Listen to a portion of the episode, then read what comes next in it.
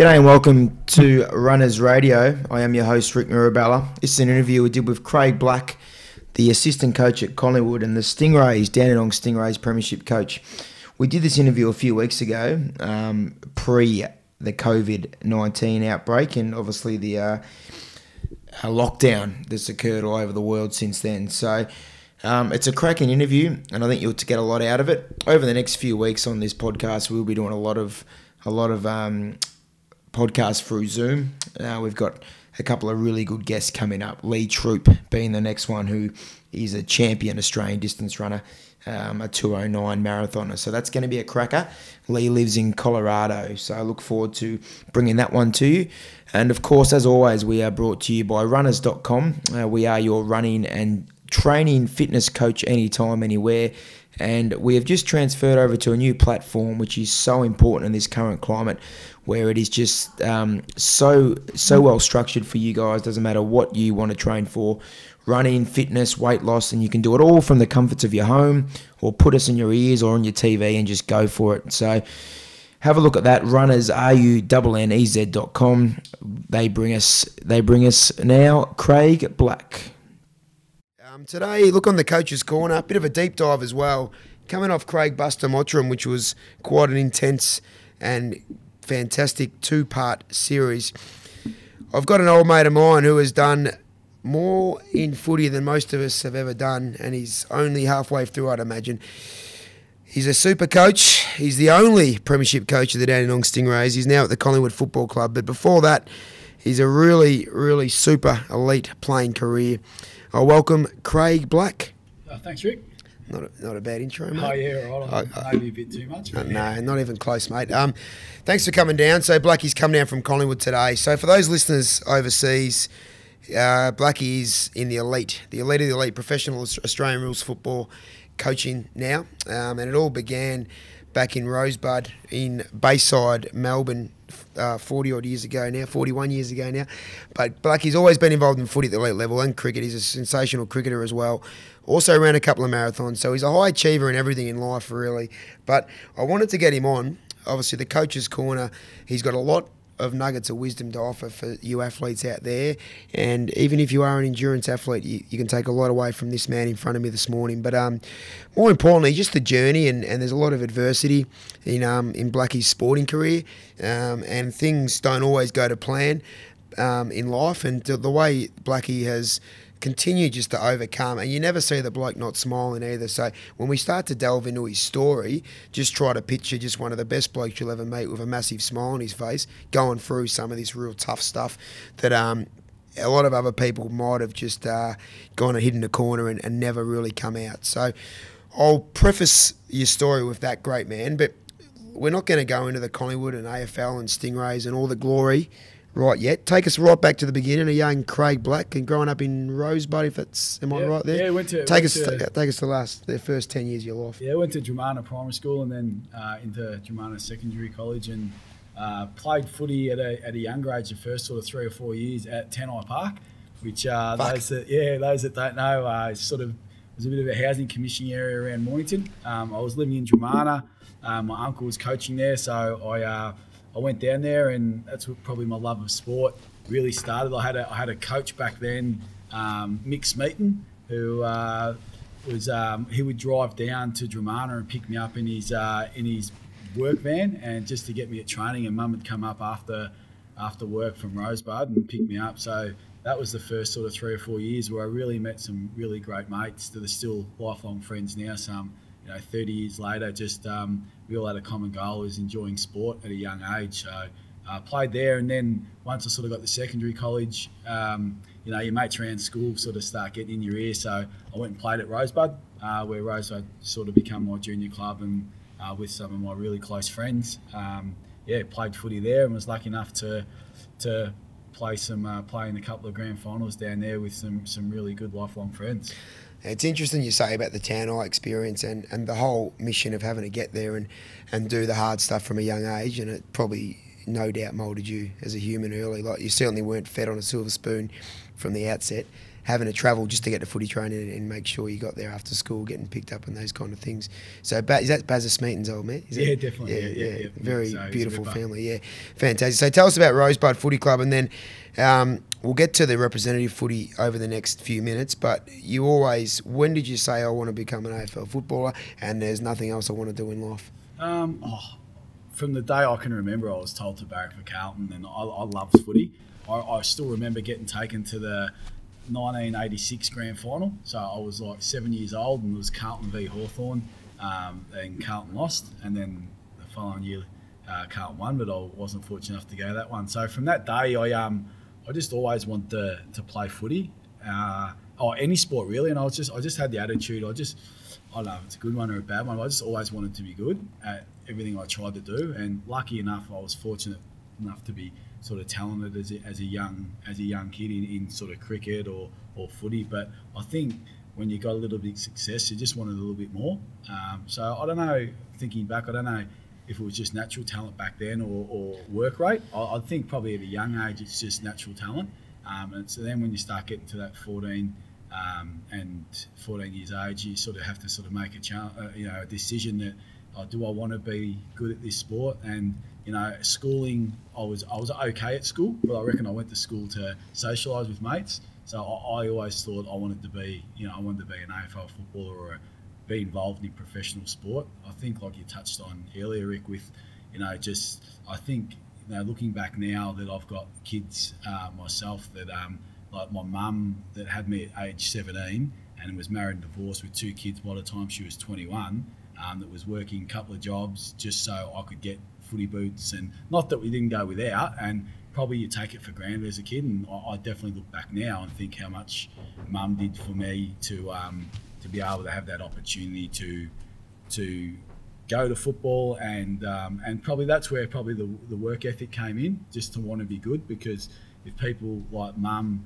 um, and the family put themselves out there consistently to to help me then I, I need to reward them as well so yeah that's how um, that's where I thought mate. Yeah, it's it's look. Not many of us. I, I I had a rough idea about that, about that growing up. But look, it's little things like that that we probably take for granted sometimes. And and like you said, you're a father of three now, Yep. and you've got the beautiful wife Casey. We'll talk about that stuff later, but.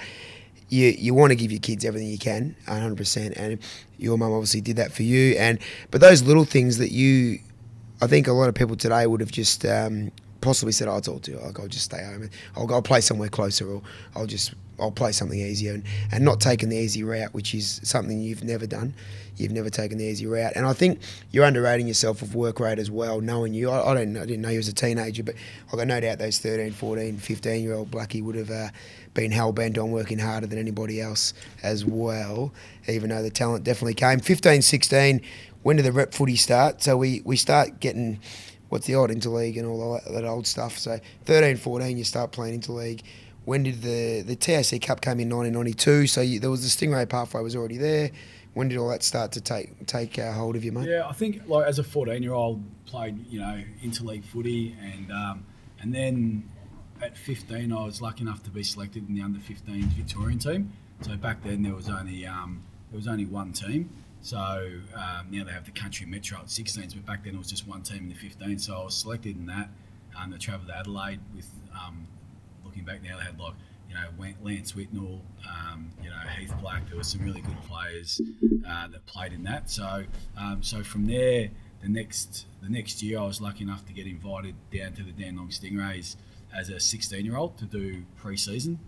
Uh, so I did the pre-season as 16 year old, and then managed to lucky enough to make the make the under 18 team as a 16 year old and play every game in my first year, um, which was a bottom bottom major, and then from there, um, you know, with the likes of some older boys, there was like, uh, you know, Darren Hume, uh, Luke Peters, Chad Morrison, um, that were sort of top age players that were really good, uh, sort of senior figures around the club, and then, you know, so I stayed in that pathway for the next three years. So as a 17 year old at the Stingrays, I was I was named vice captain, um, but then got injured. Sort of really didn't have injuries as a young age. Um, I sort of I got kicked picking up a ball and broke uh, broke my finger and sort of with, you're thinking with a finger, I missed 11 weeks having to have surgery on a finger. So that was the first real setback I got, and it was right in the middle of uh, in the season. So I remember trying to get back to play the last game of the year, and we had to get the okay from the surgeon. The surgeon was uh, away in New Zealand, so we uh, I think we made a couple of phony phone calls, and my mum was lucky enough to say, yeah, yeah. The surgeon said it's okay to play, so um, said told the Stingrays to play the last game of the year, and then um, had an 18th year. I was I was captain of the Stingrays, um, so lucky enough to make the uh, the Victorian oh, Metro back then, the Metro team, uh, with some oh, some fine players that went on played a lot of AFL footy. So in our team, um, and even at the Stingrays, we we made it was the first grand final '97 that the Stingrays had made. So it was a really big achievement uh, for our program, and we, there was some really good players in that team, and we really looked at it as we are representing just not only ourselves but the whole region and the players that uh, that we'd played junior footy with that weren't lucky enough to make the Stingrays. Um, so we, we really made a pact to try and represent them. Um, didn't go our way on the day. Uh, a guy called Adam Goodes who kicked six goals against us on grand final days. Uh, he was a 17 year old who ended up getting drafted and winning two Brownlow medals and playing 300 plus AFL games. So that uh, that was a bit of a roadblock for us. I remember that day very well. Um, a few years younger, but I do remember that very well. Goodsy dominated. But for the listeners that aren't in Victoria and aren't, aren't footy, um, aren't across their AFL, this this is the best system in the in the nation. So the TAC Cup and now the NAB League is is the like the, the only comp you need to be in under 18 competition that is the greatest pathway there is to Australian rules professional football. So um, I think you know, on average 90 something percent of draftees come out of the NAB League, maybe 85 percent of draftees. Blackie will know those stats better than me. So it's, it's elite. It's the elite of the elite, um, 16, 17, 18 year old comp. So he's touched on that very quickly, but he's the captain of the Dandenong Stingrays in an era where they were elite, and young kids like me looked up to every one of that list, and that list included blokes like Trav Johnson. All these are good mates of Blackies, but Trav Johnson, who went number one in the draft that year, Trent Croad went number three, Chris Massey went number five, six, or seven or something like that. Um, there was other blokes, Andrew Williams and the like, but Blackie was also drafted that night. Now take me through this because this is massive. Um, year 12, were we still at school? I'd finished school, so I was one of those lucky ones that could finish school uh, as a 17 year old. Yep. I was a young starter. Yep. So, school, you, so you were in the workforce. I was doing AFL traineeship. So, Beautiful. Yeah. And you tell me about the week leading up. I know it's very different now. It's a two day yep. extravaganza, the draft these days. But tell us, it was still for us footy nerds. The draft was still big in the mid '90s. So tell us about the 1997 draft. Yeah, it was it was televised. I think it was on Channel Seven on a Friday. So, um, so if we lead back um, a month or so before they still had the AFL draft combine so where players went to that. So uh, so I went to that as a combine. Uh, I, I, had a sore knee through the grand final, so I wasn't able to participate in a lot of the uh, the activities that day. But one thing you do do is you get interviewed by a lot of clubs. Um, so every club has has oh, maybe two, three, four, even up to five recruiters there, and they're um, they're asking you various questions. So and as a, as a young 17, 18 year old, you're probably thinking, oh, this club likes me, that club doesn't. Um, so I went through and spoke to a uh, numerous amount of clubs in that day, and you're going, oh, is there a possibility I could be moving to WA or Queensland or, or New South Wales to, to follow my dream? And I remember um, being a Carlton supporter. Um, Carlton didn't interview me that that at the combine. Um, during the year, that year, I'd played three games in their reserves and played three games at Melbourne because uh, you're able to do that in your uh, top age year at, at, the TAC back then. Um, so yeah, come come draft week, um, a couple of clubs sort of speak to you and just some final uh, checks, I guess, and wish you good luck. And um, I I should say it, but I remember uh, as a 17 year old back then, everyone used to be able to get draft. Uh, you could every club could draft one 17 year old. Uh, and the feedback I was sort of getting from the Stingrays that I'd probably be one of those. Um, and spoke to a couple of clubs even the night before the draft. Uh, and as a 17 year old, didn't get drafted. So there was a little bit of setback there. But I knew what my main year was the following year. So my 18th year was really nervous. Um, I um, I went and watched the draft. I can, without a word of a lie, with about half a dozen mates, close mates. I went to the Dromana pub, and uh, we watched it on the TV there. And um, I saw um, one minute um, my picture was up on the TV. I was talking to someone, and they went to an ad. And everyone's like, "Wow, you got drafted!" And I honestly, for probably two minutes, had no idea where I'd been drafted to. So, um, so we're sort of waiting for the TV to come back on, and uh, yeah, found it was Carlton who I, um, as a lifelong Carlton supporter, and my whole family voted for Carlton, and um, within within 20 minutes, I had the uh, the coach and the recruiter on the phone, um, then ringing mum, and then within it was a Friday, and then like the next day or the day after, um, the, the, recruiters were down at my house just speaking with mum and myself, telling us this is what's happened, and they said, uh, I still remember them saying, "Go out, enjoy yourself for the weekend. We'll see you at training Monday." So being drafted at probably you know 11 o'clock, 12 o'clock on a um, on a Friday afternoon, and then rocking up to training. Uh, I remember going to my bedroom and um, actually taking down a couple of posters. I still had some Carlton posters on the walls. I thought, oh, bit weird. Yeah, a bit weird. I can't rock up the training with uh, those posters. So yeah, to one day being a supporter to the next day uh, running around with some of your idols um, was very surreal. Uh, but once you're there, you're just part of it. Yeah, um, yeah it, was, it was still took a took a little bit of time to sort of Go, sink in. Yeah, I just got goosebumps again, and, and all I think all sports sports nerds, but a lot of us are, are footy nerds, especially. Um, that's pretty cool. But you're right. Once you're in the system, which you have been, in, not you haven't been out of the system now for for 20, 21 years or so. You're um, you're in it and you're in it, and there's no, there's, you're certainly not. Um, you're not fanboying anymore. You're straight straight in the game and trying to be the best footballer you can be. Um, that draft year, I'm interested in that because obviously different times, no smartphones and all that, so no one could tell you, and you couldn't look at. There's no bloody phantom drafts all over Facebook and all that kind of stuff. But I'm interested in your your mindset in that year. Um, you were captain of, of an elite TAC Cup, but you also had a dream to play AFL. You were very, we internally week to week confident of getting drafted because we've got a lot of runners, footballers that might have got drafted as rookies and, and yeah. as mature age. You, were one of these 17, 18 year old kids who was Vic rep, captain, all these things. What's the average Saturday? This is uh, we haven't had a player of your ilk on here. Every Saturday at TAC Cup, how do you put that aside and do the greater good and just to play the team game? And what a, look, it's a question that's got to be um, asked. Yeah, I think it, it is a difficult one. Mm. Like I think you said before, like not trying to sound big headed or anything, but at a young age, you thought that you were more likely to get drafted than not. Um, but I had the, I really had an attitude of wanting to be better. Um, like I can remember getting back from school camp in year 11, year 12, being away for a week and getting home on a Friday and going for a run, like just going for a five, six k run because I thought that if some people I was going to play against had done more than me during the week. So um, I really prided myself on my work ethic at that age. Once I got to 17, 18, I knew that what I wanted to do and how hard it would be. Like I'd watch AFL games and you'd see the likes of Robert Harvey that were running machines, and I'm like, if I want to be, I could be, you know, playing that in two or three years. So I really had to challenge myself. And physically, I wasn't, I wasn't a big person. I think um, when I went to the Stingrays at at a 16 year old, I was I think 64 kilos, and when I got drafted, I was like 73. Um, within my first pre season at Carlton, I, I, got up to about 79. Um, so I, sort of fair bit in three years had put on a fair bit of weight just, and that was a lot of gym stuff. Um, but I was able to maintain my running, um, and um, I think it was indication when I got drafted. We did we used to do a time trial around the Princess Park, um, and my first run there, I actually I won. So as a draftee coming in, so that's when I know the work that I'd done prior to um, being drafted was good enough at a at a AFL preseason yeah. level. Um, to be able to do that, so spend a minute on that. So you're coming in at the end of '97, November to December '97. You're coming in on the back end of a pretty, um, again for the non-football listeners, Carlton was super. '95, they won 20 games, lost two. So you've still got the likes of Braddles and those kind of runners around. Koutoufides was was in his prime. All these kind of footballers, and over three point. What's what's Princes Park? Three point two. Yeah, they actually made us do two laps. So six point four. Yeah. Gee, I love the old school. Don't you love the yeah. old school? This is six point four k time trial if you don't yeah. mind.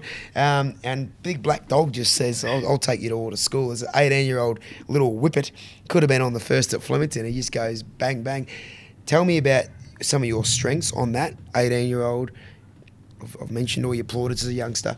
Give me some of your game day strengths. And, and as an 18 year old, pre all these crazy injuries that went on in your early 20s, what were your, your biggest strengths as a footballer? Um, oh, I think like my running, I, I thought I probably didn't have to work on it as a young person, but then because I made that decision, I was pretty naturally fit. But then when I worked at it, it become like I'd be able to run more and further than people playing against in games. Um, I look probably my, my my kicking was my strength. Kicking and running would have been my strength as a player. Um, when you were a bit skinnier, you sort of had to to be able to do that. Uh, so that's where I probably and I sort of just had. Um, I was really competitive as a kid. um, and I probably still am now. If you ask um, my wife and my kids and that sort of stuff, probably at a different level. But I actually really, really wanted to succeed in everything I did, so I was really competitive. Um, so yeah, that's that's probably that's a super answer. You, you were elite by foot, but your competitiveness, I was hoping you were going to say that because um, you're not going to say it about yourself, but hardness and toughness would, would definitely be a big strength. And um, at 70, well, you said you got up to high 70s, and by the time I was probably watching you, um, in the VFL, you were probably high 70s as well. But I, wasn't. But your inside work um, was elite, elite inside, hard uh, inside ball winner and the ability to extract the footy was probably another strength. But the skills on and obviously once you got on the outside as well was was super. So you can see all these strengths coming in. Tell me about your first twelve months at Carlton Footy Club. So you are in, and in '98, Carlton's the biggest club in the land. So. Um, listeners overseas think Liverpool, think Chicago Bulls. Uh, Blackie's playing at Carlton FC in the peak of its powers. Yeah, it and, and 98, 99, they were in finals. They were, they were right up there. Fraser Brown, one of my idols, a great man. Yeah. He's a good bloke. The, um, oh, yeah, it was, it was challenging. I think that was the one thing that I, that I look back at and look back at is you go from playing underage footy at under 18s against people your own age, where you are really playing, you are playing for fun um, and to, to try and make the AFL level. But then when you get drafted, you're playing against experienced people that you might be playing against a 27, 28 year old, you're 18, that, that's their livelihood. Like they've been on an AFL list for seven or eight years, and the difference between them getting another contract and being able to pay the mortgage. So um, I probably, that's when I learned like another part of competitiveness. Like they were doing it because they just wanted to, to succeed in life and to be able to pay their way. So probably first year, realistically, I didn't think I was going to play much. Just back then, uh, there were a lot more bigger bodies. Um, so I spent the year playing uh, playing in the reserves, uh, which was a fantastic grounding uh, to be able to do that. But then, yeah, that was one thing that first year really made me sit back and think, and go, well, you're sort of playing serious football now. Uh, while it was still unbelievable fun representing a club that you barracked for and um, and and your mates sort of rode your coattails with you as well. I had great support for some great mates that would come and watch every week. Um, so you, I sort of took that little bit where you're representing. I sort of stopped just representing myself um, to sort of re- representing like my mates and sort of a bit the community where where people at school like you'd go back to school and people were proud that oh you know Craig had played at Rosebud Junior Footy Club, he'd gone to Dromana Secondary College and that sort of stuff. So you sort of had a bit of not a bit of weight of expectations, but you had so many people wanting you to do well as well. Um, so yeah, so come that first year, um, well, it's disappointing not to play any senior games, um, but the reality was I was, I was still learning, uh, and I thought I thought I did learn a lot of things, and uh, we just missed out. We missed out in the finals that year with a you touched on before with an older and experienced list, and then rolling into the next preseason, I had a really good preseason. Um, started that's the um, two, uh, 1999 season. Um, started off the year really well in the reserves, uh, and then I think round round one or two had um, had probably my best game I'd had there. Um, had a fair bit of footy, and then they said, "Oh, look, you'll probably play this week." It was going to be a Carlton Collingwood game, and um, I think this might have been a Sunday. And uh, I remember the last training session, I rolled my ankle, and I'm like, I, had, I rang one of my best mates from Adelaide. He'd already booked the fly over. I said, mate, there's a good chance I'm going to play. Um, and then uh, hurt my ankle, missed a couple of weeks. And then, um, you know, then you just battle back. Had a couple of injuries that year, sort of fractured a foot. Um, and, and Carlton had won a lot of footy that year and uh, ended up playing off in the 1999 grand final. So, um, so it was really, um, it was sort of challenging at times when you know you had a two year contract – um, the start. So we're lucky enough to get a two-year contract straight up. Back then, they only give you one. Uh, nowadays, all draftees get two. Um, so you sort of had that. But then you're going into that second year, and while you're happy that yeah, your teammates and people you got drafted with are playing playing a lot of footy, you're sort of sitting back as well, thinking, "Geez, I've got to do something." And you sort of chase your tail a little bit, thinking, "Oh, I might be out of the system at, at age 21 when all you've wanted to do is uh, probably play and AFL footy and then to be playing AFL footy for the club that you'd barracked for uh, was really sort of started and you probably start probably trying to do a little bit too much and then you get sort of you might just get a bit tight in the calves or something like that so you, you by trying to do a little bit more training, you probably suffered a little bit. Um, and then yeah, Carlton played in the grand final that year, got beaten by North Melbourne. Uh, within probably three or four days of that grand final, everyone has player interviews, and they they say, "Oh, look, we're um, Aaron Hamill goes to St Kilda." They said, "Look, we might see if we can throw in a trade." And within four days of the grand final, I was no longer an AFL player.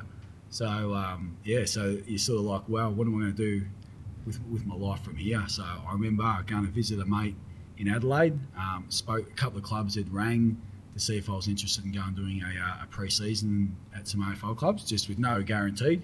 Um, and I don't, I don't know why, but I um, I think from from the age of I could ever remember, I wanted to play AFL footy, so it was probably a bit of a bit of a setback, and, and really it was probably the only the first time I'd really been had not made anything that I that I tried. So um, as a junior, pretty much everything I tried I, I made, or um, or I was a captain or something like that. So I don't know if I took how I took it, and uh, I went back and played at Rosebud.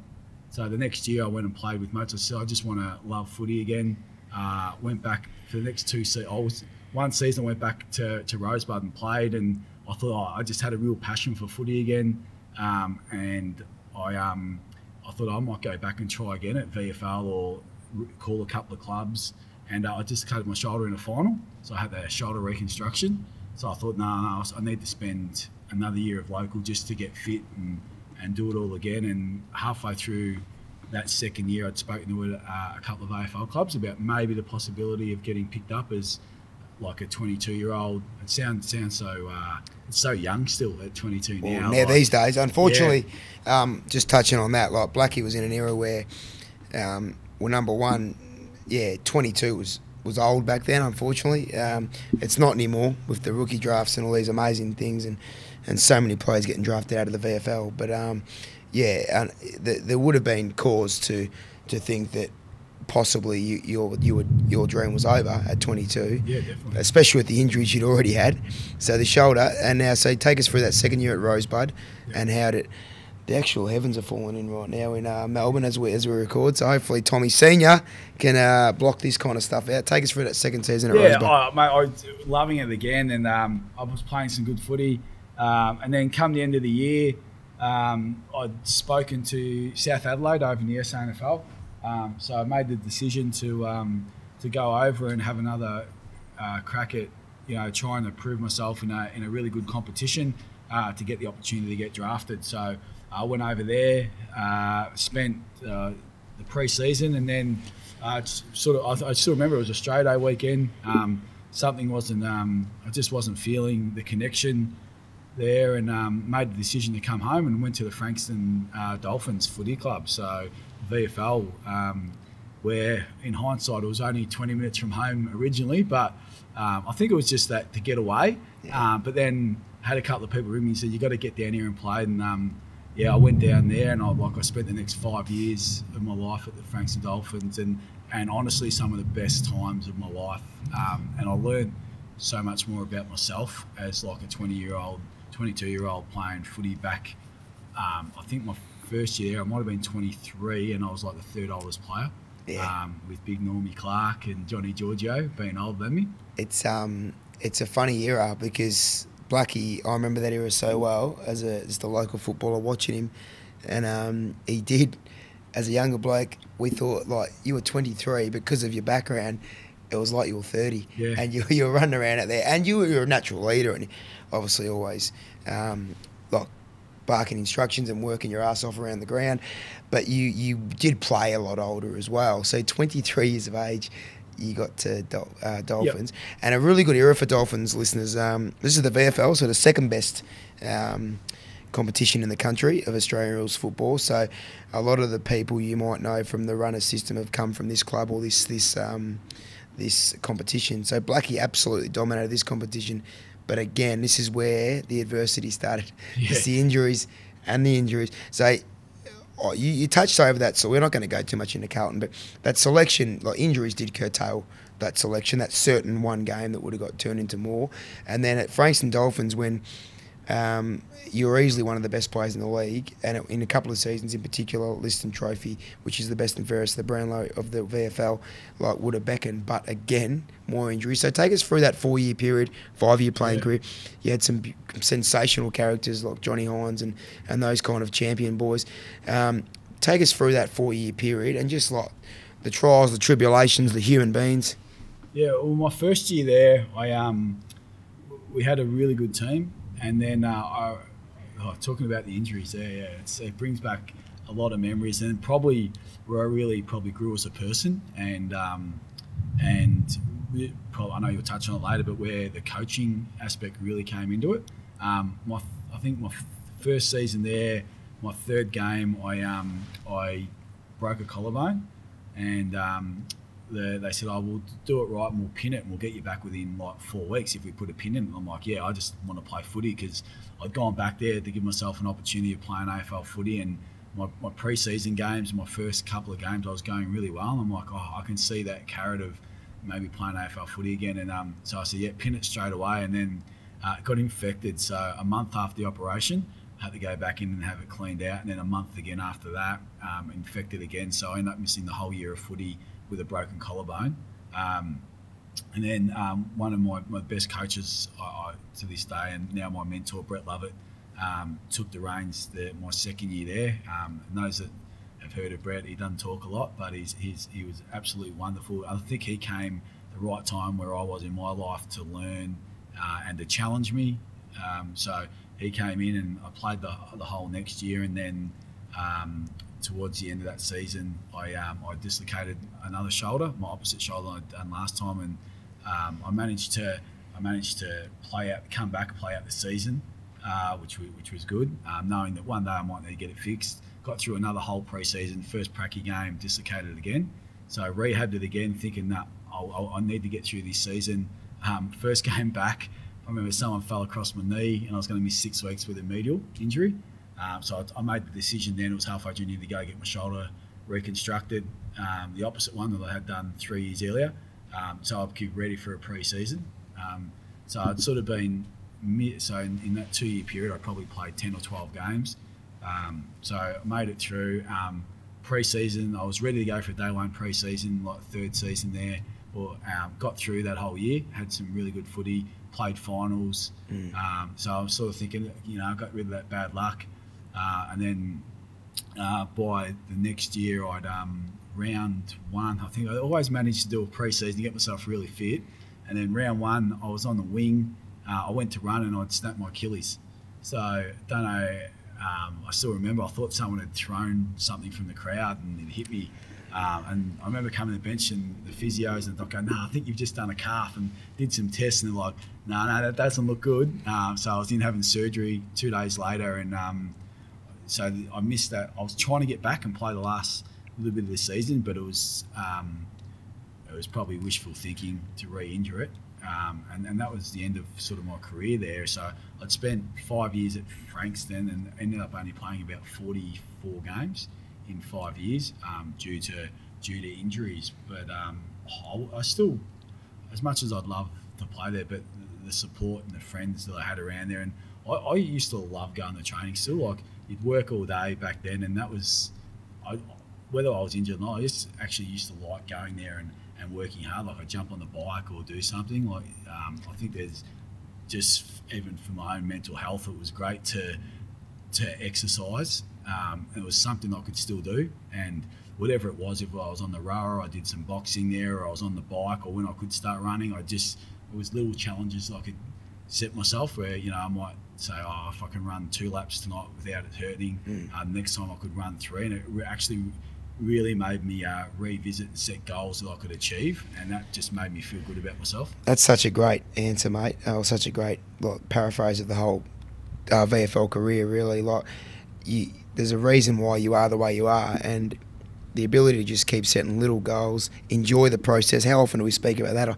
I, spoke about that for 40 minutes on a webinar last night to different marathoners, enjoying the journey, enjoying the process. Like um, you can't. It's not always carved out uh, for you. Like you, just Blackie had every reason to say, uh, "Stuff it. I'm, I'm just going to play local, he continued to go back to the well year in year out at the uh, elite level and sub elite level, and enjoying the journey always always makes life easier. And and how good's like the people could learn from listening. There's a lot of young athletes that might be going through injuries and, and adversity at the moment and the ability to just enjoy it take it one day at a time number one and just don't look too far ahead so I've got a session at the club tonight. I've got a rehab session, and every set's got a purpose. Every rep's got a purpose. Every lap's got a purpose. Every single meeting has got a purpose. So if we enjoy the process and put a goal in every session, then um, life becomes a lot easier. And also, incrementally we build up and everything compounds. And you definitely got the results when you're on the football field. You just, you just could never stay on the football field long enough because every time you came back, you were just as good as you when you, uh, when you stopped I playing. I think you just build resilience. Mm. I think we said like had some great old people like old trainers. Now I, I wouldn't. I'd be lying if I said I didn't think about. Oh, it's all too hard. I remember one day I got injured. and I walked in the rooms and I put my footy boots in the bin and thought, nah, I just can't do it anymore. And I went and had a shower and I came back and the property steward had grabbed them out of the bin and put them in my locker. So I grabbed my towel out and there my footy boots in the locker and I'm like, well, if um, if people around here believe that I can get back and play, well, I owe it to them and I owe it to myself to do the work to give myself an opportunity to get back. So um, every, every people that are listening would be know that rehab can be oh shit place sometimes and can be lonely and that. But that's why you just got to set little goals that you can achieve, and and they're only goals for yourself. They don't yeah. have to be for other people. Just yeah. things you can tick off, and you can leave that session going. You know what? Um, and it might it might be four out of five sessions. You can give them a tick and say, you know what, I achieved something out of that. You're always not going to be um, you know 100 percent 100 percent of the time, but you know, more often than not, if you're there and you go, you know what, I feel good about what I did today. It's it's one session. If you, what are you going to do? Sit in the couch, or you can go there and do something and, and I just made the uh, decision that no, I'm going to keep moving forward. And that's so good. And it goes, this is why I wanted to get you on. It goes back to intrinsic motivation as well. And we don't do anything for anyone else. And you're on your journey, they're on their journey. And um, it's about int- being intrinsically motivated and being able to just look at yourself in the mirror and say, well, I've done the work. And also, how am I going to get through to day 12, day 13, day 14, and be a better athlete than I was yesterday, and be a better person than I was yesterday. And resilience wise, it's 100%. I guess you started to look at coaching in this era, like you would have said, yeah. well, football isn't going to last forever, clearly. Um, a couple of shoulder recos, Achilles rupture operation. We haven't even mentioned the neck yet, but no. I guess you'll get to that in a minute. Yeah.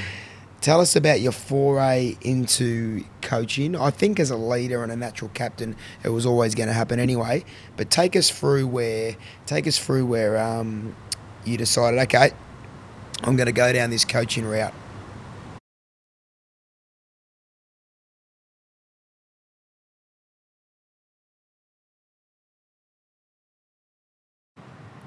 Um, yeah, so the coaching thing, I, have always had a passion for the game, and I thought as a young person I understood footy pretty well.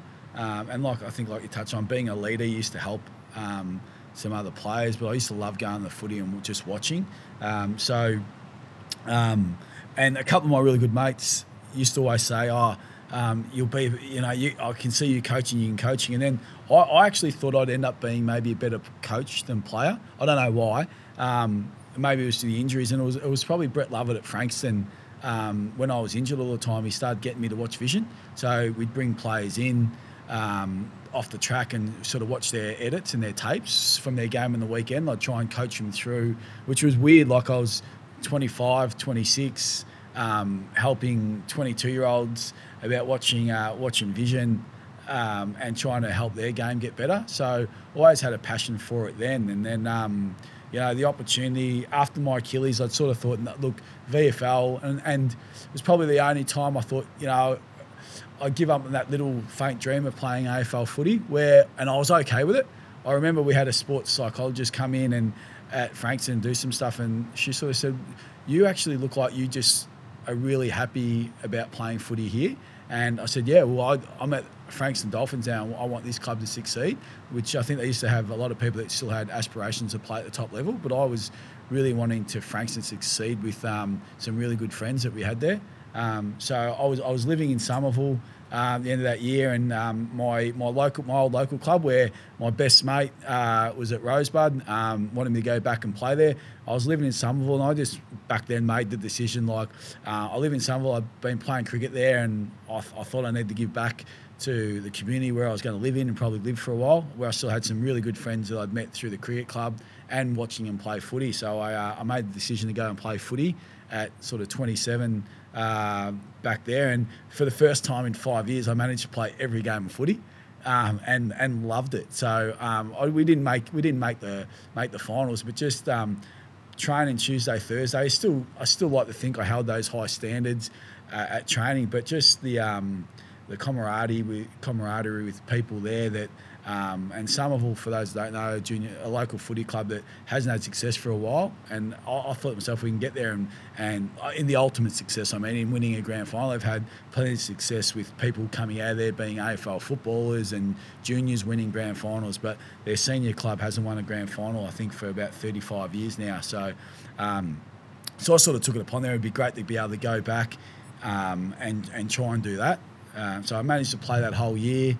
Um, and then during during probably one of the last games, I got a little, I got a knock, um, and I think it uh, hurt my neck a little bit. I thought and missed the missed the game, um, and then come back and played. And then the end of the year, um, I was I was uh, appointed uh, a playing coach at um, at Somerville for the following year. So um, and then my neck was a little bit sore, so I I went to the chiropractor, which I'd done during footy clubs, and anyone that's been around sporting clubs know that you probably just go a, a physio or that and just get you know a bit of treatment. And I went to a chiropractor in Somerville. Um, there was a, a girl that, or a lady that had only been sort of out of her, her time for like maybe six months and said, Can you just treat me? I've got really bad headaches, um, stiff neck. And um, she's like, No, you need to have x rays. I'm not touching you. I'm like, Just do it. You know, I just need some relief. And so I, in the back of my mind, I, I probably think I didn't want to have the X-ray because in case something was wrong, and then um, I, I end up saying, "Yeah, I'll have it done." And I remember, I remember her ringing me saying, "Look, don't be alarmed.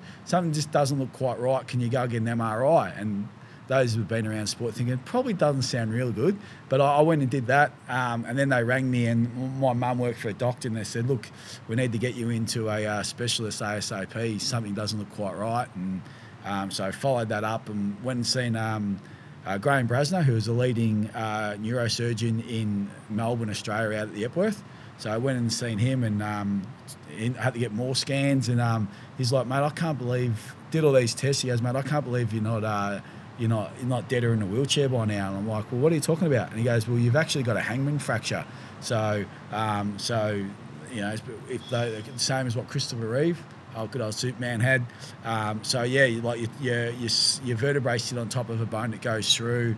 Um, when you hang yourself uh, or an incident that has really uh, a lot of trauma from the front or the back of your neck, it can break a bone, goes back, severs your spinal cord, and you die.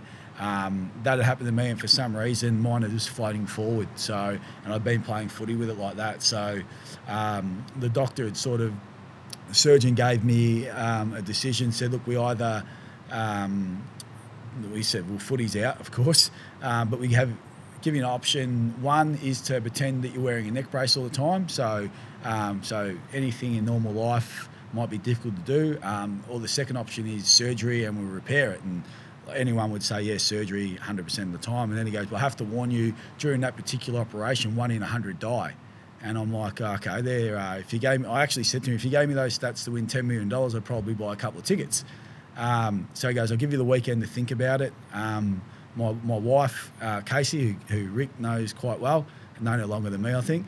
Um, she actually uh, she was pregnant with our first child at the time, and I remember I remember jumping in the car on the way home, and I, was, I remember just sort of breaking down. And first time I reckon I've ever cried in front of her, and and I was actually more disappointed I wasn't going to get to play footy again. I know that probably sounds really selfish, um, but um, so I was sort of 27, 28 and uh, it was it was Case that said to me, "Hey, you're not being a sook. You're having the surgery." I think she must have had someone organised ready to take my place or something like that. But um, but yeah, she said so. Rang up Monday and said, "No, nah, we're going in for the surgery." So um, so we made that decision, um, and I um I, I, still remember going into the hospital. I had to go in the night before. It's the most loneliest night I've ever had. So um, surgery was prepped for the morning, but I had to go and stay the night before by myself in, in a hospital where you're like thinking, I remember saying, um, oh, you know, what happens if things go bad? Can I wake up and, you know, paraplegic? And, and this, I remember the specialist saying to me, Graham said, mate, if something goes pear shaped, you just won't wake up. I'm like, okay. So I actually remember waking up. So I thought, I'm all right. Um, and um, that's when I think my, my friends really supported me. Um, they tell me now that they probably lied to me when they came in. Like, I, I was meant to be in hospital for sort of 10 days, flat on my back. Um, it's like obviously major major surgery. So they fused my C1 too. So everyone that knows the human body, how important uh, that part of your, your, your neck and, and spine is. So that was fused and um, I, I, remember my first drink I had of water, I nearly choked because my neck and that was so swollen. Um, and then my friends come in, they were so positive for me. They're like, "Oh, mate, you're looking good." And then they tell me, like four years later, they're like, "Mate, we didn't think you'd ever be able to like even jog again." Um, and then the ch- my first challenge then was to do a lap of the ward. Uh, so within two days, I was meant to be in the hospital for ten days. Um, within two days, I was up walking around the ward. Um, I, I, managed to get a lap of the ward at the hospital, which wasn't very big, but it probably took me 45 minutes to walk around. Uh, I couldn't see my toes, my neck and that was so swollen. Um, and even my, my, first little bit of positivity out of that was um, going into the surgery. I said, You might have a halo on or wake up in a neck brace. I woke up with it, neither. Um, and the doctor just said, Well, you're young, you're fit, I reckon you can, I reckon you'll be right. Um, so there was sort of some positive signs straight away. So to not have any of that on, so sort of gave me a bit of belief that everything will be okay. And I actually managed to get out of hospital in five days. Um, just said I, was, I, ticked off everything I needed to do, the walking and and do that. Like I wasn't, I couldn't move. I think Rick, you probably see me pretty early days in in that. Um, yeah. And then I still, I still didn't know the extent, mate. To be, and I'm sorry about that. No, we, I didn't at that time. Yeah, I wasn't around that the footy club at the time at Somerville, so I, I didn't know the extent, which is it's unbelievable to hear it in the flesh again. Um, craziness, but again, in intrinsic goals, small goals, and almost taking some competitive pleasure in enjoying the process, which is yeah it's it's just what all high achievers do. Continue, great man. Yeah, no, you're probably right there. It's probably a bit sick in that that you. No, it's good. Uh, you need you, to, mate. Yeah, yeah, yeah take pleasure in, in anything in, in, doing that. Like I, I always thought I had a really high pain threshold, so I actually thought if I wasn't hurt and I wasn't improving, um, but my this will sound really weird, but my priority was to get back. Um, to Somerville where I'd been appointed a playing coach. So I had to tell had to tell the players I couldn't play. Um, so I managed to coach out that year um, and just doing rehab. And I remember the specialist says, look, um, in the end, he sort of went, oh, look, if you get it right, you might be able to play a bit of golf long term and all that sort of stuff. And I'm like, okay, well, it's not much fun. And they gave me six weeks off. I remember they gave me six weeks off work, and I was back at work in three weeks. Um, yeah, I, I, was probably silly being back at work that early because I probably uh, I remember having to finish work a bit earlier at, at times, um, but yeah, so I um, yeah, so I coached that that year at, at Somerville, and then um, we just went in different parts. They wanted the playing coach at that time, um, but I'd um, I built enough sort of respect around the community and met enough people that I was I was lucky enough to get in. I went back to Frankston Dolphins as an assistant coach when Shannon Grant took over. So my mentor Brett Lovett had finished up, so it was a whole new era. So I went back there as a um, as an assistant coach, and we had a really poor season. But I learnt so much from someone like Shannon Grant, straight out of the AFL system. Uh, but I was still doing rehab uh, without with my neck, and um, one of one of my really close mates. So I'd been through the journey as a player from Stingrays. He's got a really bad back. Goes, I'm going to run a marathon, and I, and and myself and another mate laughed at him, and I made him a deal. I said, if you can run a marathon, I promise you I'll do it the following year with you and um, he went and ran a marathon. I'm like, oh no, I'm going to have to run a marathon. So, um, so uh, myself and um, my two mates um, made a pact that we'd do it. So uh, one of them, one of my mates, six weeks out, uh, needed an arthroscope on his knee, so we had that done. So we're like three cripples. Um, and yeah, we managed to uh, to run a marathon all together. So and and nearly my one of my greatest pleasures was to be able to. I, I actually sent an email and then rang my surgeon uh, so three years after having that surgery, I think it was three or maybe even two years, I actually completed um, the Melbourne Marathon 42 Ks. Um, So, and then that's where I got really excited because I rang him and he rang me back and he said, um, mate, I, I, can't see why you can't do anything again now. And I'm like, apart from footy, he goes, if you really want to, because you're, everything's fused and it's as strong as everything, you could actually, apart from mobility, sometimes it's a bit stiff if I, I can't look up and down yeah. too high. Um, he goes, you could play. And I uh, actually spoke to Case and made a conscious decision not to tell anyone yeah. I could because I thought I was about – 31, I thought the, the dangle the carrot to go back and play footy was great. So I just actually didn't tell anyone. So none of my mates would ring me and ask me. Yeah. So I didn't tell anyone until about probably about three years ago. I said I actually could have started playing footy again, but I'd made the decision to uh, to go down the coaching path. But that that that marathon was oh it was so um, so rewarding. Like I, I still say to people now, if you ever thought oh, I reckon I could do it, or uh, it, it tests you in more ways than what I uh, had ever imagined. Like just the training, uh, and then on the day, the the emotion. Uh, and it wasn't too bad like that day because I ran ran with a couple of mates. So I probably ran within ourselves, and we ran like a, a four hours and fifteen minutes. Um, but with three mates, that I've got a great photo of all three of us um, afterwards. One of them's on an IV, and one's getting like a blanket around him, and I'm laughing at him. um, so that that's that's great. But the competitive juices took over straight away. They're like, as everyone would know that does any running, like people go, "What'd you run?" I go, "Oh, 4:15." They're like, "Oh yeah, yeah." Oh, my mate's sister ran like four hours, and I and I'm like, "No, nah, I, I can do better than this." Um, well, you, just you were you're in a wheelchair. You're almost in a wheelchair yeah. forever. So, but then we'll yeah. tell, tell the listeners. No, so you I went just, back. Yeah, so I actually had, had, So I thought, nah, I've got a good grounding now. I'm um, like I remember that first marathon. I followed a program, and someone goes, mate, we've got to do a 30k run. Like like a month before. And I'm like, mate, if I'm running 30 Ks a month before, I'm just going to run the other 12 and say I've done a marathon. But I did it anyway. It's, um, it's but, so funny. That's, but, but, I hope you did a bit, I hope you did more than 30 K. Yeah, yeah, yeah, I did. And then the next year I trained and I was actually going really well. And then the, the day before the marathon, I actually flared up my neck and um, I had to pull out. I was in hospital. I had to go to the hospital um, I like pinched a nerve, and I, was actually up till like four o'clock in the morning. I'm like, no, nah, I'm going to go run with a pinched neck just because pride and that, and I actually just couldn't. I, so I um, so I, I, didn't make it, and I, I, felt really bad. So I thought, no, I'm definitely doing it the following year. So the following year. Um, I just trained um, with a, with quite a few friends. I was running every Sunday morning. Uh, I just wanted to beat my time, and then I'd set myself a goal um, of trying to run three, under 330. Um, which some of these runners like yourself, Rick, that's probably going for a jog backwards. Um, Not at all, mate. Three thirty is quite a common good goal for very yeah. good runners, mate. So I, um, so I, I, did a heap of work, and then on the day um, felt really good. Um, and that's when I reckon that was a marathon because it, it, was hard, like three thirty four. I reckon if I if I trained again, I could, I could break it because I just I'd have to break it. But um, that was like to take 45 minutes off the last marathon I'd done, um, it's like, you know, just over a minute a K. Um, but that was the day that, oh, like emotional. I actually, Rick probably won't remember. I actually bumped into Rick at about the 30k mark. Yeah, I remember, straight mate. back down to St Kilda Road, and uh, I was still flying. I was still flying for myself, but I was still feeling good. Uh, it wasn't until probably about the 35k mark, which everyone says. I actually was going up the like the, at the tan, the Melbourne tan, and I was thinking to myself, oh, I don't know. And my, my, whole goal was not to stop um, again. And um, I'm like, I don't know if I can do this. And um, and just pure coincidence, um, my wife and three kids were staying across the road.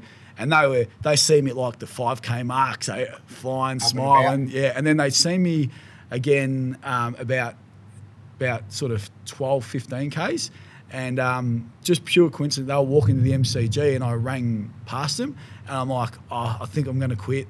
Uh, I didn't know whether to cry, quit, um, and it was actually a lady behind me said, "Nah, don't you dare stop, Dad. You got to keep running." I'm like, and straight away I just sort of I was right, and the and the kids sort of were clapping, and um, yeah, so I, I, managed to get through the uh, the other seven k's. But um, the, the thing I remember that marathon, so we crossed crossed the line everything happy. And, and my son at the time was about three, I reckon, maybe four. And um, my wife had forgotten to bring the pram, so I had to give him a piggyback ride from the MCG all the way back to St Kilda Road afterwards. So this is but, that is a long way if you're not in Melbourne. Yeah. So, um, but no, that was it was unbelievable that that marathon. That was when I really Um, tested emotion, um, stamina, fitness, like everything. And Yeah, well, st- stamina and endurance are two different things, and that's the thing we talk about in physiology a lot. Blackie has pushed the boundaries. He's run a 330, five minutes flat the whole way. Hasn't got an endurance background apart from Aussie rules. Has just training on his own and with a few mates. So he's got his stamina for his speed, and it does push the boundaries. It's a lot harder to, to run at pace than just run with a couple of mates. With the, he did Oh, a couple of yeah, years previous. So it's a beautiful event, and it does what you've just articulated is what everyone would have gone through a few times, no doubt. If you're endurance runners, at this period in your life, you're moving into some pretty elite level coaching. You're in charge of some of the best footballers in the country, under 18 level, and the future really of, of Australian rules football. Take us through getting the Stingrays job. You've come full circle, captain 97. And was it 2013, 2014 you took the role from Yader or 2012? Yeah, I, I around um, that? yeah. So I'd gone back. I spent a year at Frankston, and um, and then got the opportunity to go back. I spoke to a lot of people in the in the industry, and they sort of said, if you need, if you want to get in the AFL path, um, you need to go back and prove that you can work with those players that are coming into the system. It's your best way. So um, that was the next progression for me, and I went back to the Stingrays as an assistant coach. Um, yeah, for, and I spent four years under Graham Yates, uh, and also was become an assistant coach of the Vic Country team as well at the same time. So I was pretty busy due to um, with working full time, and then um, Yoda had done ten years, and then the opportunity came up, and I'd done, uh, I guess I'd done enough to to get the opportunity to coach um, a team where yeah, where I'd gone, I'd captain. So I think I was one of, think one of a couple of people in the history of the NAB League or TAC back then that had actually captained the club and then go back to then coach them. Um, and it was it was really different. Like that was where I really took the uh, probably the the opportunity to coach and was to make other people better. So you had to put really I put my own dreams aside in a, in a way I think because um, I really was getting so much pleasure in in seeing young. 18 year olds succeed and then watching them on TV. So I, I love the look of that. Like as an assistant coach, like the likes of Lachie Whitfield, who was number one, who is at GWS Giants now, um, and building relationships with those players and, and helping them. Now, whether we helped them 1% or we helped them, you know, from day dot uh, to for them to live their opportunity or their dreams, and to say that you could have a, a, a, either a major or or a minor role in, in, that development was something that um, I really thrived on. I thought, nah, that's that's my journey. Um, so yeah, after after after I got I got that job, um, we, we're, we're very lucky. We've been a pretty successful club, the Stingrays, over a long journey, the 20, 25 years. So I think the first year I, we made a prelim. So my first year, um, uh, um, Jack Lonie was uh, was my captain, who's you know St Kilda uh, now, and I still speak to Jack quite regularly. Uh, you just build that relationships and, and trust with players, um, and and our goal, not just myself but my other coaches at Stingrays, we really had that um, that mantra of making players better. Like we're not there for ourselves; you've got to be there for the next generation. And I think like Yada really installed that um, as a coaching group. So I just followed on that on that path. Um, and then yeah, first two years we made the prelim, um, and then still that that those that don't know that Dandenong Stingrays had played. So I, I played in the first losing grand final. Um, Yada's last year we lost our fifth grand final, so they'd lost played in five grand finals for five losses. I think every other team in the TAC had won a grand final.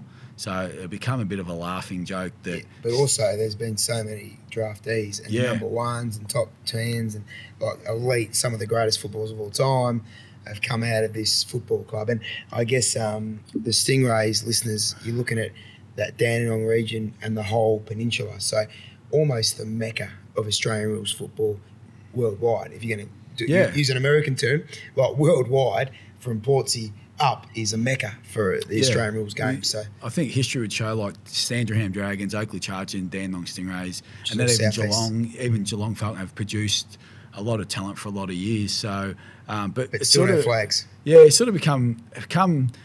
all the other regions used to stir you up a bit, like just tongue in cheek. Ah, oh, you'd be on top and you'd lose the grand final, just another one, and it become that sort of monkey on the shoulders that um, thinking, oh, and then I kept thinking, I wonder if we could be the first, or be in charge to be the first one. And we had a um, a really good team uh, when we finished about two games clear on top, and um, we lost the prelim. I'm like, oh, you know, and um, Jacob Weitering was in that draft. He was pick one. We had some really good players. Um, we had about five or six drafted that year. Um, so where those that don't know or those that do know, like the TAC Cup program, it is really a development program. It's about developing young people um, so they can get their opportunity to play AFL football. And then when they go into the draft and onto an AFL club, we try and bridge that gap so it's not as big. But in the end, everyone's very competitive when you're in those games. Um, so yeah, so and then uh, my fourth year there, we um, we we had a we made a prelim again. So I think in the fight in the so we made a semi in the one year. I think it might have been the Weitering one. We went out in straight sets. It was really disappointing. Um, and then we made a prelim with we had like 11, 17 year olds play in a prelim, which is a bit unheard of. Um, and then yeah, the next year that augurs well though. Yeah, yeah, yeah. so we're putting in some really good development. Yeah. And then uh, yeah, 2018. So by now they sort of say as a coaching journey, the TAC Cup jobs will be anywhere from three to five years. So I was going into my fifth year as head coach. Um, I'd had a couple of interviews at some AFL clubs about getting opportunities, um, and none of them sort of went my way. Um, so I just kept think, thinking we just got to keep developing players. Best way of doing it, if, if there's more Stingray players on AFL list playing really good football, um, you know, will people take notice? Uh, and so that that 2018 season, um, we lost the game. We lost to Oakleigh Chargers round four uh, by a goal, um, and um, we didn't lose another game that up to the finals. So come in the final, so um, feeling a little bit of pressure. I wouldn't never have told them, but um, finished on top. Um, we won our first final really convincingly, I'm like, oh, dare to dream. Have we got this? Um, we a chance? And then won our second final, and we come against um, Oakleigh Chargers. So the only team that beat us in the grand final, and, and um, the middle of that year, I, I got the opportunity to um, start my role at Collingwood. So where I was looking after the, the next generation academy, which um, the players from the Collingwood next gen zone is actually the Oakleigh Chargers. So, um, so had some of the Oakleigh Chargers boys. So Isaac Quaynor, Will Kelly, and R2, who are all on Collingwood's list now. They were playing at um, at Oakleigh. So, um, yeah. So we come into that grand final, and it was funny. We did the press conference, and everyone, even our talent manager, goes, "Oh, we're the underdogs," because Oakleigh have a lot of private school kids, so when they don't play, their team can vary a little bit. And I remember sitting in the press conference. He goes, "Oh, you know, he's the underdog tag," and I remember saying, "Well, nah, we we think we can win it. Like, uh, as a coach and players, we're out there to win. We think we can win this grand final." And Oakleigh sort of said the same thing, and I thought, "Oh, great!" You know, like I just thought I can't say to the, the players that have looked up to me that we've lost one game all year by six points. That oh, nah, they're a better team. Um, and I honestly did not think we were ever going to lose the grand final. I don't, I don't know why. Um, and we, we, we nearly lost. Um, we were up by about three goals at three quarter time. And um, I still remember, I've got on video at home. Um, uh, it's televised on, on TV, obviously, the game. And at three quarter time, they interviewed me um, as I was coming off. I'm like, uh, they're like, what are your plans? I'm like, mate, all plans have really gone out the window. It's just the kids have just got to compete um, have fun. You know, we try and keep going. We hang on. You know, and the the commentator's like, oh, well, that's pretty honest. We are waiting for something. Pretty simple. Yeah. Um, and yeah, when the siren sounded, flat 25 minutes, and we finished. Um, finished yeah, a goal up. So for the Stingrays to win their first premiership, 21 years after uh, their first loss that I played in. So yeah, 21 years later, become the first coach to uh, to win a premiership at the uh, Dandenong Stingrays. It's, it's, phenomenal, and it is it is it's just so special. And um, there was a lot of people proud of you that day and proud of the the region. And you said so many things in that little snippet, but the biggest thing I took out of that, and as any coach, look, any coach worth his salt, it is never about the coach ever. And as soon as you walked into the coaching like your coaching shoes. It was never about you again. Which and that's that's why you are where you are now because you certainly have never put yourself first.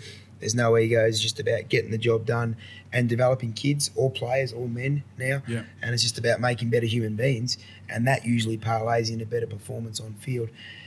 Do you remember your pre-game speech? Um, a little bit, yeah. I just remember um, I, somehow during that season, um, I started talking to the players um, before the game, just individually. Like I, actually become really relaxed. My first couple of years, um, I was probably really uptight, and I, I still gained to get a bit uptight up in the box. But before the game, I was really relaxed. Um, that year, um, I had to do something. I, had think I had to do an interview before a game, and I missed the pre-ground warm-up. So the assistant coaches took it, and after that, Nick Cox, who's now the coach there, goes, oh, "Mate, why do you actually even come out? Because you let us do it." And I'm like, "I don't know." So from that actual day onwards, I actually, when they were doing the pre-game warm-up, I, um, I used to just sit by myself for like five minutes and just and I've got a photo. Someone, one of the parents took a photo of me grand final day sitting at Ikon Park. I was just sitting in the stand by myself while the players were doing their own ground warm up. There was no one within sort of ten me- um, meters of myself. And then um, I think, oh yeah, I just I just go and just tell the players like how much they meant to the program, to each other, and how good they could be on the day. Um, I think coaching's changed a lot. Like when I was at young age, it was a lot of rah rah and wind people up, and there was still. I think we probably still do that, but it was.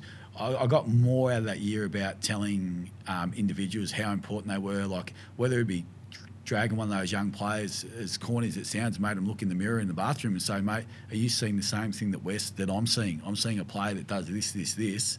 And if you do that on the day, that'll help your teammates. And um, I think what what you touched on before, Rick, was I really came up with the idea that if you're asking players to be selfless and put a play a team role, I think as coaches and people on the outside can see when play, players aren't doing that. I think the same thing applies for coaching. Hundred um, percent. So if I'm in there and, and, just wanting to get to an AFL or to another place, um, and you're not authentic, players aren't silly. They can see right through that.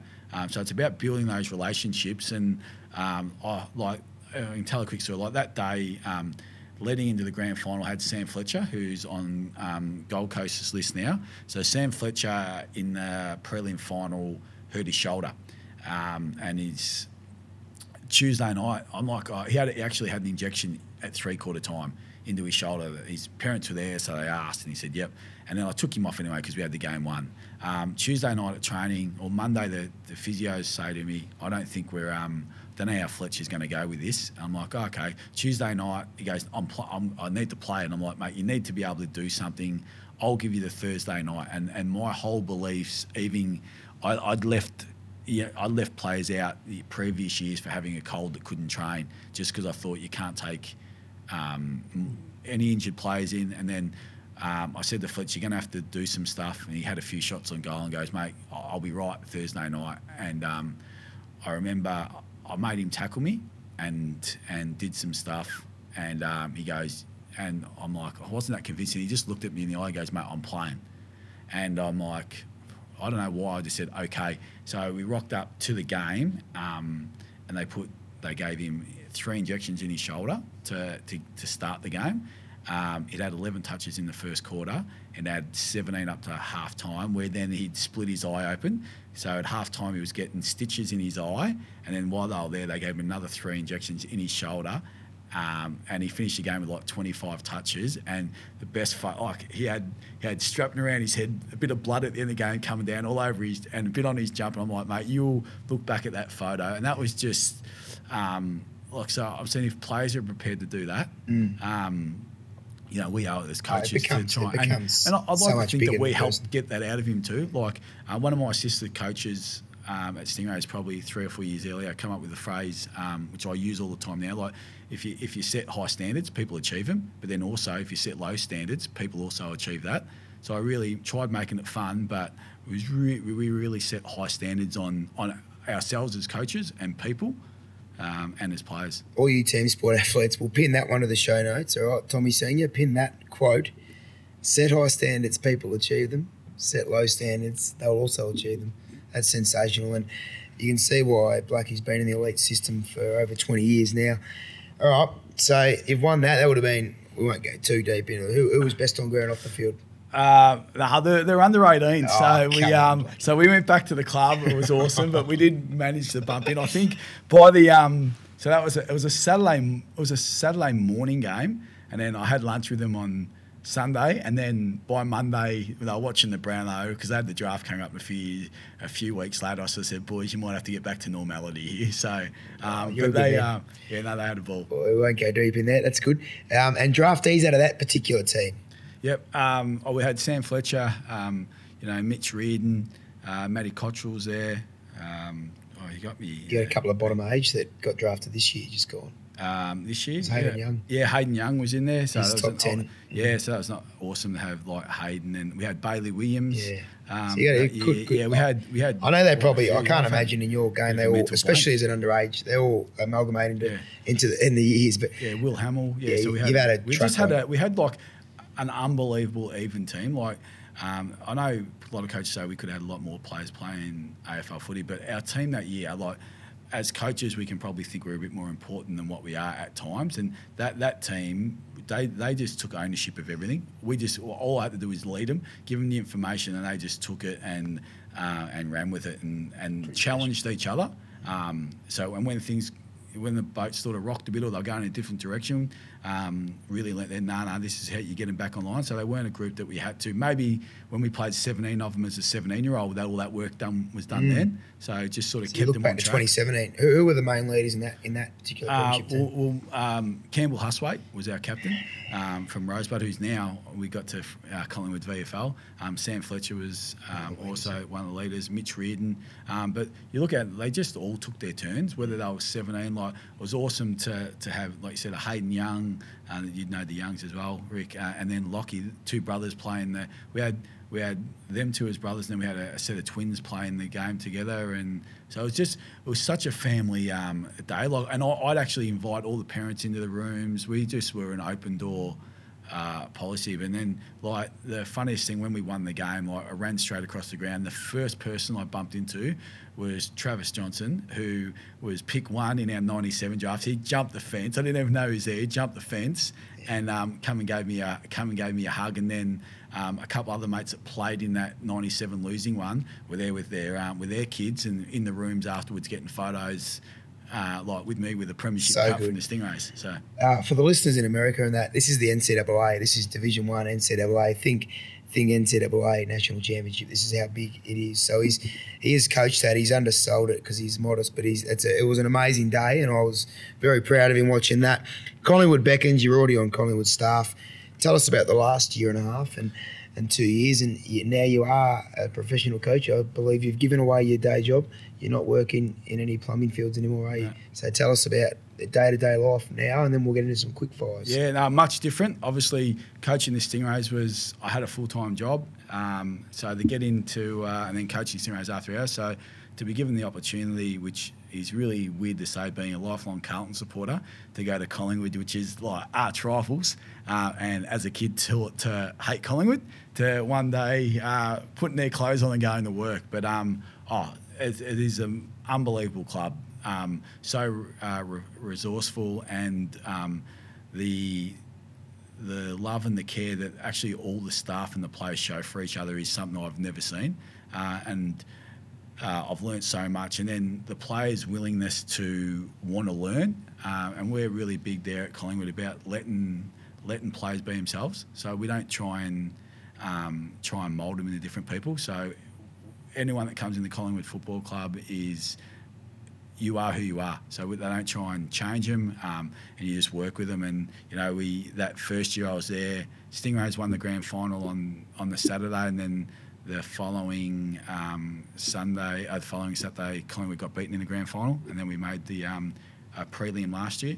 So um, yeah, like the training standards and just the the the stuff that you have at your side, and the amount of coaches that are willing to um, work um, unbelievable hours and time to um, to help other people achieve the pinnacle in, in our sport is is phenomenal. And um, you know, at the moment we have you know Matty Boyd, uh, who played 300 games at the Western Bulldogs, is now gone from a development coach to a, to a senior coach. You know, Nathan Buckley, arguably one of the best players that's ever played the game. Robert Harvey, two Brownlow medals on the coaching staff. um, Gary Hocking, who's Rick's uh, favourite player growing up, who is um, I think he probably sits third for the most Brownlow votes in It's, history. it's a who's who, mate. Yeah, so um, for myself going in there, the opportunity to learn again, like it.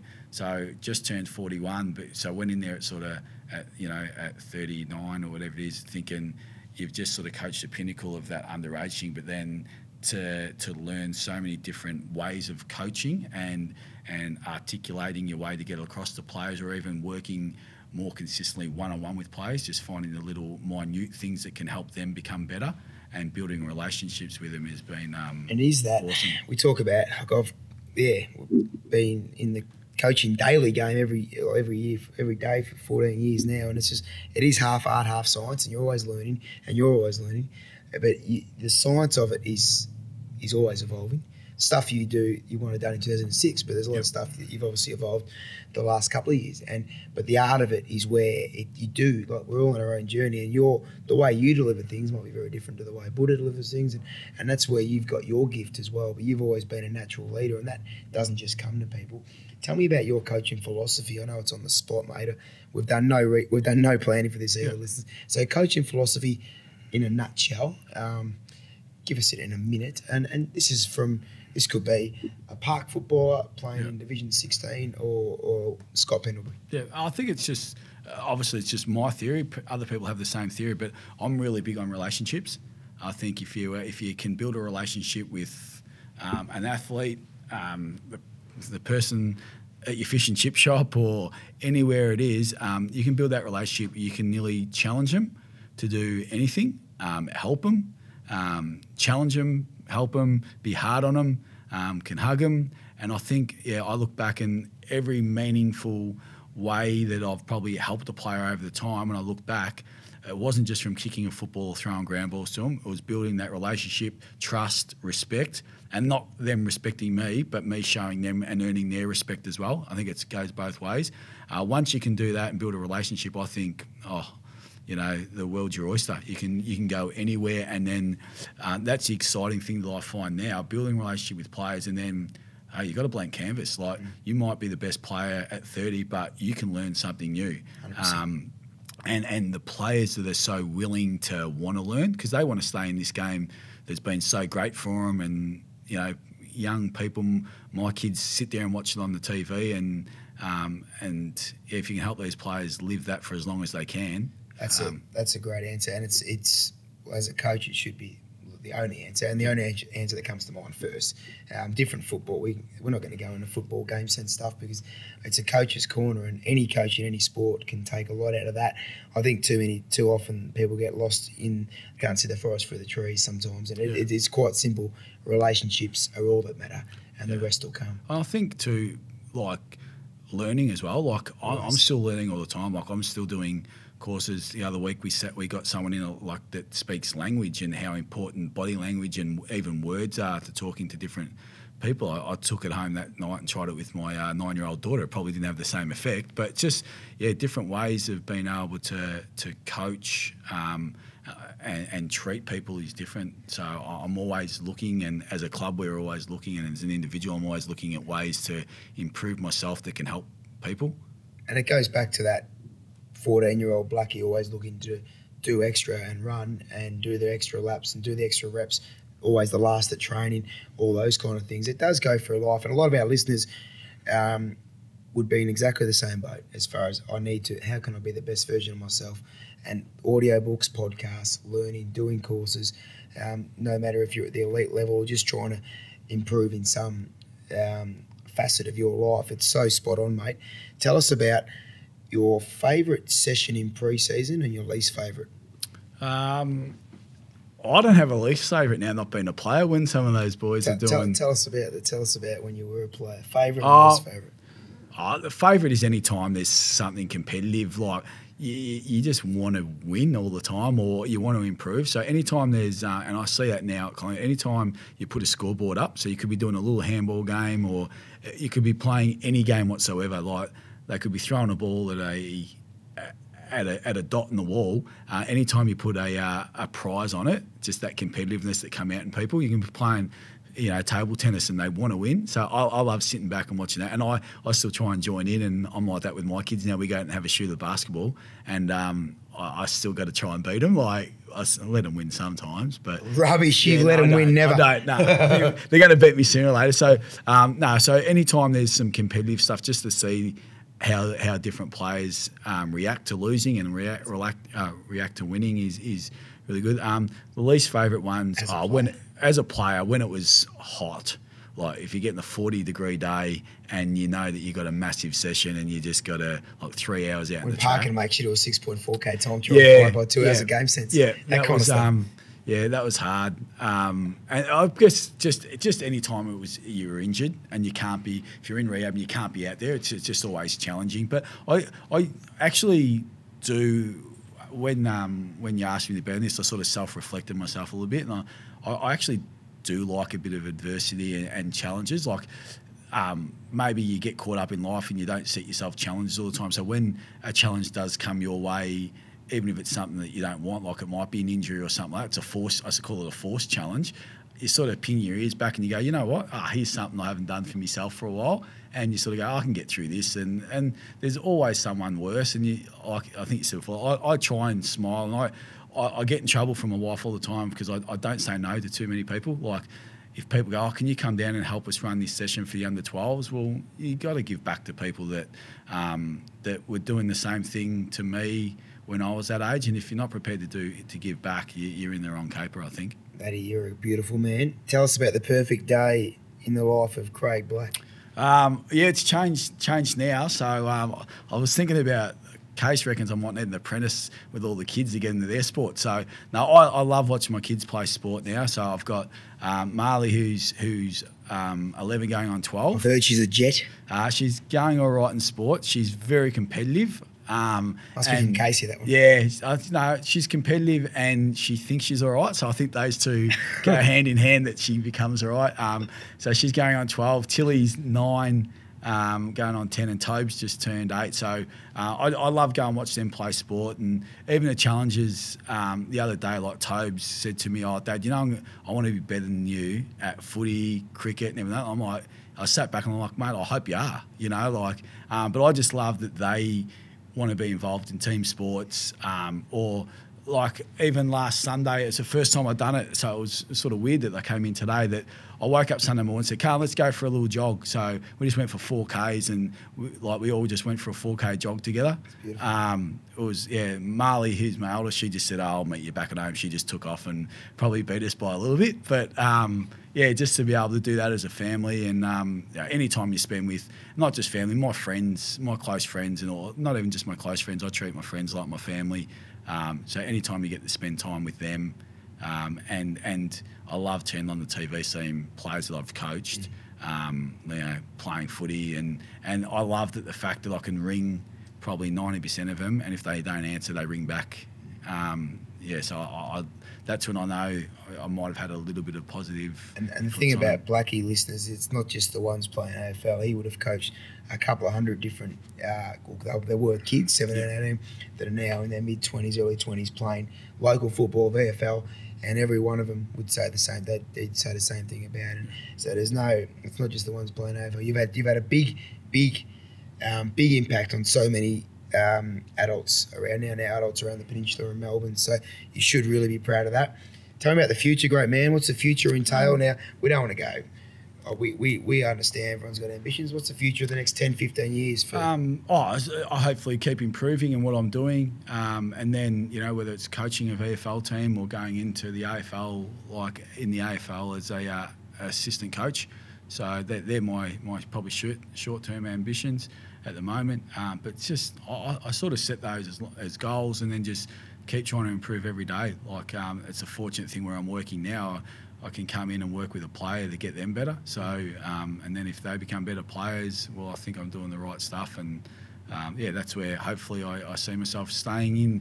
It mightn't last forever, so I'm, one of those people that because I've sort of made it to the AFL the last sort of three years, um, I, I don't look at it as uh, I've been out and worked, you know normal jobs, nine to five, and um, so however long it lasts, I'm just going to enjoy it while it does. And when it doesn't, when it finishes one day, I'll go back and I'll coach local mm. footy, community. I'll coach the kids or I'll help someone. Hopefully, it's not for a, for a while yet. Um, but yeah, that's what, that's what I see.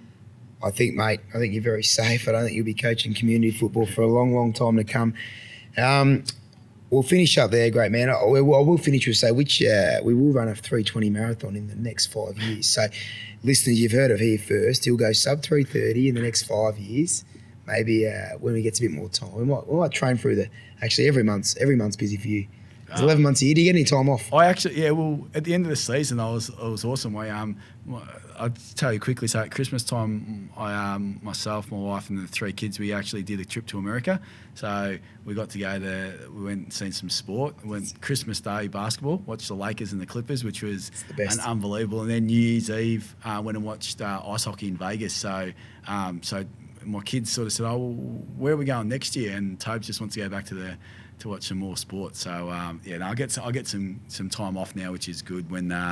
End the footy season in three weeks that's mandatory over over Christmas, which is awesome. Really special, and you got to do that. And they're the trips. The kids are at the age where they remember it, and they it's really special time. So we'll leave the marathon for a few years, but I really do thank Blackie for coming in. Listeners can um, follow his journey and follow the Magpies journey, especially you guys in overseas. The Collingwood Magpies might be your team now, but um, he'll he won't be the last you hear from Blackie. We'll get him on over the next year or so. And we'll chuck him on the socials every now and then just to see how he's tracking. I wish you luck for 2020, brother. And um, thanks for coming down. No, I appreciate it anytime. I'm happy to help. What a great story. What a great interview from Blackie there.